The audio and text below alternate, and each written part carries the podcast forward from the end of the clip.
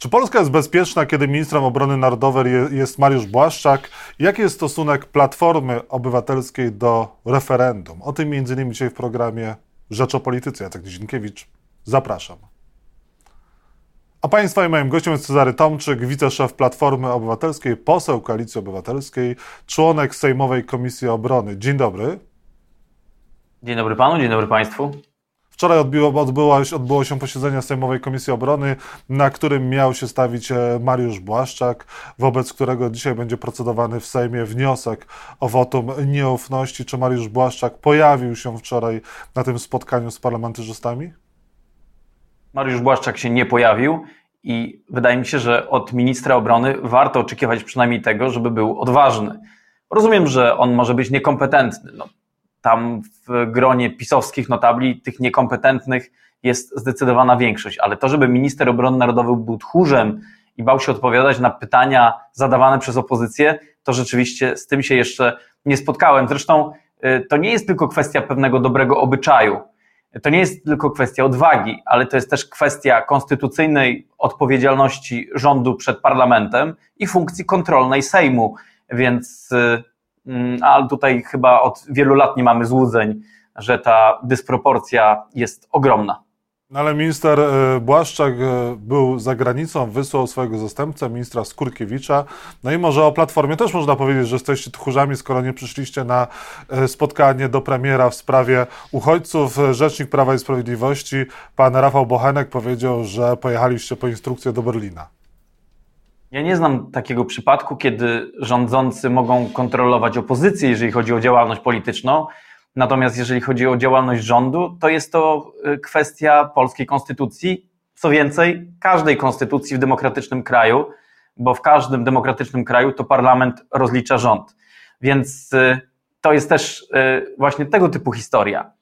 Od ośmiu lat w Polsce rządzi PiS.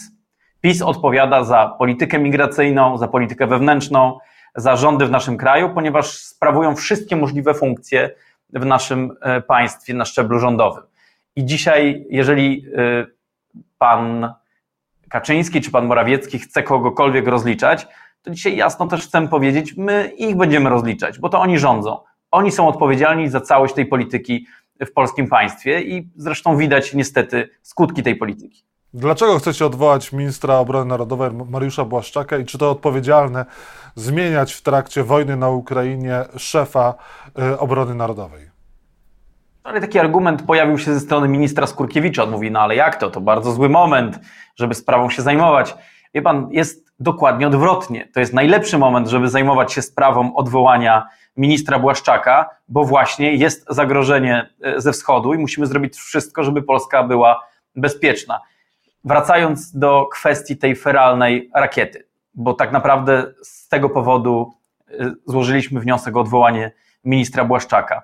W ciągu pięciu miesięcy minister Błaszczak dał absolutny popis nieudolności państwa, partactwa i tego wszystkiego, co najgorsze y, w polskim rządzie. I to w dodatku w sferze, która powinna być dla nas dzisiaj najważniejszą ze wszystkich, czyli sferą sfera polskiego bezpieczeństwa. Pięć miesięcy rakieta leżała w lesie, e, znalazła ją pani, e, która jechała konno, chyba że to jest jakaś nowa metoda Ministerstwa Obrony Narodowej. Teraz konie wykrywają rakiety w Polsce, no bo na pewno nie są, nie wykrywają tego systemu antyrakietowe. Minister Błaszczak obarczał winą generałów, że nie wiedział, nie poinformowali go, generałowie obarczali ministra obrony narodowej. Spór nie został wyjęty, konsekwencji nikt nie poniósł. No właśnie, i to jest druga historia. I dlatego mówiłem e, na samym początku o tym tchórzostwie, bo on nie dość, że nie przyszedł na komisję, to jest, jakby zostawmy to. Natomiast to, że minister Błaszczak chciał zwalić całą winę, albo w ogóle winę na polskich żołnierzy, mimo że to on odpowiada za polskie bezpieczeństwo, bo stoi na czele resortu obrony narodowej, to jest rzeczywiście coś niebywałego. W Polsce w tej chwili pod bronią jest ponad 150 tysięcy ludzi, mamy kilkaset tysięcy rezerwistów. To tak jakby tym wszystkim ludziom minister Błaszczak napluł w twarz. Przecież gdyby się coś złego działo, gdyby Polska była zagrożona w sposób bezpośredni, to co, on będzie stał na pierwszej linii, czy ci ludzie, których właśnie opluł? No, wydaje się, że sprawa jest oczywista i że minister Błaszczak powinien po prostu podać się do dymisji pierwszego dnia, kiedy sprawa wyszła na jaw. I jest drugi aspekt, o którym chciałbym też y, powiedzieć, no bo my się y, do dzisiaj nie dowiedzieliśmy, kiedy tak naprawdę minister Błaszczak dowiedział się o tej rakiecie. Z jego konferencji prasowej mogliśmy się dowiedzieć, że nie, nie wiedział tego z raportu generała. I nie dowiedział się o tym 16 grudnia, ale czy dowiedział się 17, 18, e, czy tak jak prezydent i premier po pięciu miesiącach, tego nie wiemy, bo minister Błaszczak nie odpowiada na pytania nie tylko opozycji, ale też dziennikarzy. A czy pan spodziewa się, że dzisiaj w trakcie debaty parlamentarnej nad odwołaniem ministra obrony narodowej minister Błaszczak będzie odpowiadał na te pytania i jakie według pana są najważniejsze pytania, na które y, minister obrony narodowej powinien odpowiedzieć? Najważniejsze pytanie dotyczy tego, kiedy się dowiedział o feralnej rakiecie. Drugie najważniejsze pytanie, czy drugie z najważniejszych pytań dotyczy tego, kto wydał rozkaz albo kto podjął decyzję o tym, żeby zaprzestać szukania tej rakiety. Po trzecie, chcemy się dowiedzieć, jak wyglądał cały proces decyzyjny. Po czwarte, czy prawdą jest, że jednak e, premier Morawiecki od samego początku wiedział o sprawie? I wreszcie po piąte, czy rzeczywiście prezydent Rzeczypospolitej dowiedział się o sprawie dopiero po pięciu miesiącach? W tej sprawie wszystko stało się dokładnie na odwrót niż powinno.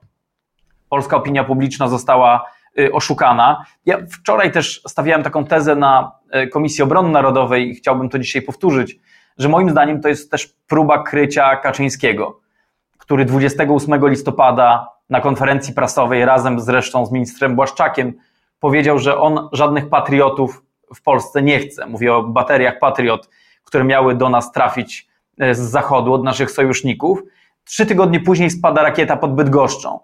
I nagle polskie państwo milknie, nikt o tym nie wie, przez pięć miesięcy nikt tej rakiety nie szuka, no to jednak wydaje się, że sprawa jest y, głębsza, ma drugie dno i że chodzi o chronienie Kaczyńskiego, który podjął decyzję, że patriotów nie będzie, a trzy tygodnie później okazało się, że one są bardzo w Polsce potrzebne, bo y, polskie niebo jest dziurawe jak durszlak. I tyle. Czy minister Błaszczak mówił, że polskie niebo jeszcze nigdy nie było tak e, bezpieczne, a polska armia nie była jeszcze tak żolna jak za rządami. Nie spadały wcześniej. Mm, takie mam wrażenie. Y, wszyscy wiemy, że jest wojna. Wszyscy wiemy, że różnego rodzaju incydenty mogą się zdarzyć. To jest sytuacja, z którą się mierzymy jako kraj.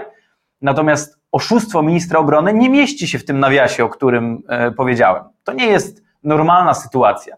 Wie pan, e, panie redaktorze, gdyby było tak, że na Polskę spada rakieta tego 16 grudnia i w ciągu tych pięciu miesięcy jest cały szereg działań, o których co prawda nie jest informowana opinia publiczna, ze względu na przykład na jakieś e, zagrożenie, którego spodziewa się resort, ale wiemy, że te działania są podejmowane, są o tym powiadomieni posłowie, członkowie Komisji Obrony Narodowej i jakieś realne działania zaistniały. A tutaj w ogóle było zupełnie inaczej. Nikt o tym nie wiedział, sprawa zamieciona pod dywan e, i pięć miesięcy po prostu absolutnej indolencji państwa i braku możliwości działania, no bo przecież oni o tym, przynajmniej tak jak mówią, nie wiedzieli.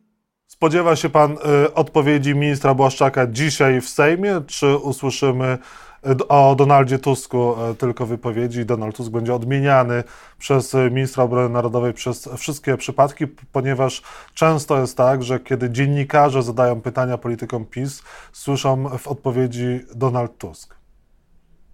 Panie redaktorze, będzie dokładnie tak, jak pan powiedział.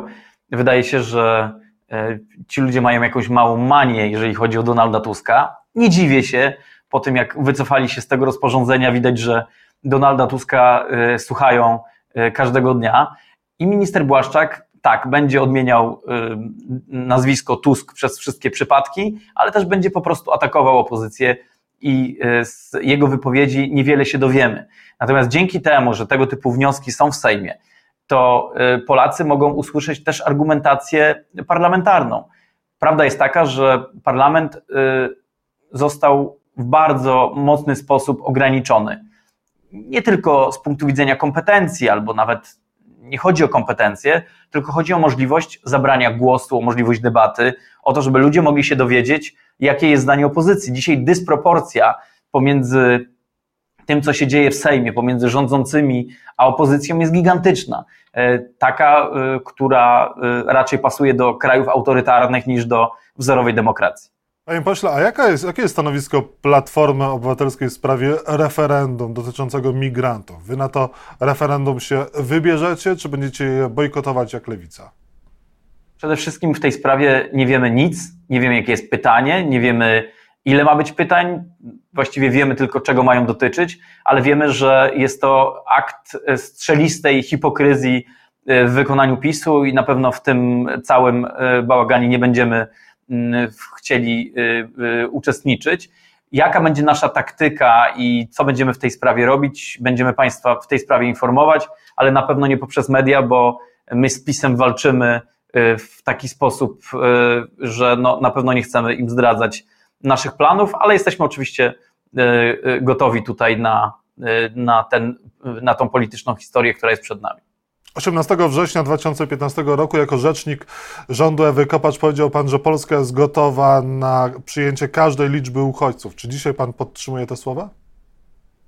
Przede wszystkim to jest zmanipulowany cytat i on nie jako bez... kraj jesteśmy przygotowani na każdą liczbę uchodźców. Chodzi o to, żeby podział ja uchodźców w Europie był sprawiedliwy. Weźmiemy na klatkę wszystkie decyzje, o... które podejmiemy w sprawie uchodźców, mówił pan w kontrwywiadzie RMF.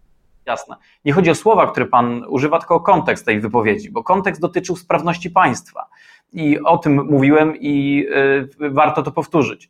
Polskie państwo musi być sprawne, i każdy rząd musi robić wszystko, żeby państwo było sprawne, żeby było gotowe na różne scenariusze, na przykład na ten e, scenariusz ukraiński, który się wydarzył.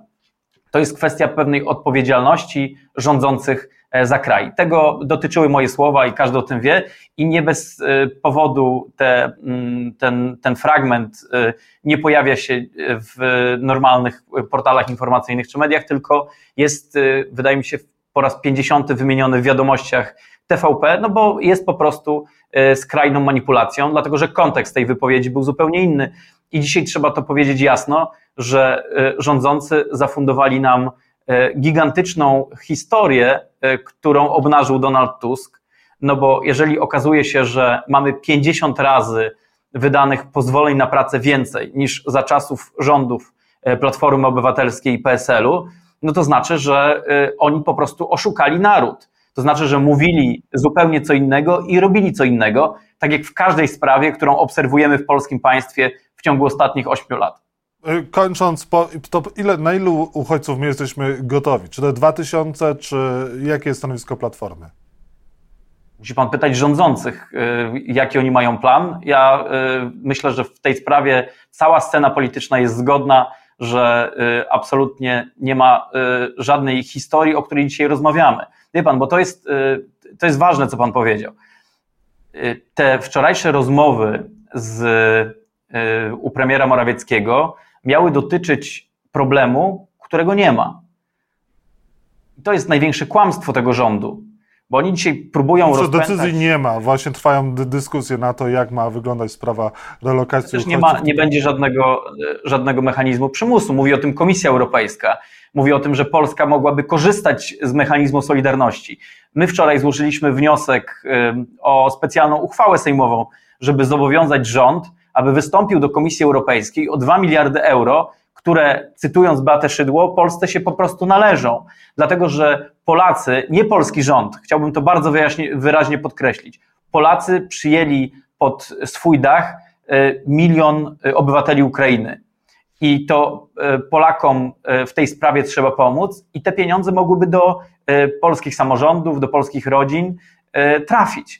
Ale tak nie jest, bo polski rząd nie składa wniosku. Musimy, musimy kończyć. Dwa krótkie pytania, proszę o jeszcze krótsze odpowiedzi. Jeżeli dojdziecie do władzy, to będziecie, to zburzycie ten mur, który stoi na granicy z Białorusią? Mówi pan o, aha, o tym murze zbudowanym Myślę, że granica będzie jeszcze szczelniejsza i będziemy robić wszystko, żeby polskie granice tam, gdzie jest naruszane polskie bezpieczeństwo, było prawdziwie szczelne, a nie tylko takie szczelne na pozór. Z informacji, które mamy, wynika, że przez e, ten mur, który został przez PiS zbudowany, codziennie przedziera się przynajmniej kilkadziesiąt osób i duża część z nich trafia później na zachód Europy, więc wie pan, no, jeżeli chodzi o szczelność muru, mam duże wątpliwości. Przed nami rocznica rzezi wołyńskiej. Czy polski rząd powinien domagać się przeprosin ze strony Ukrainy i też odcięcia się od bandery? Czy powinniśmy reagować w tej sprawie teraz?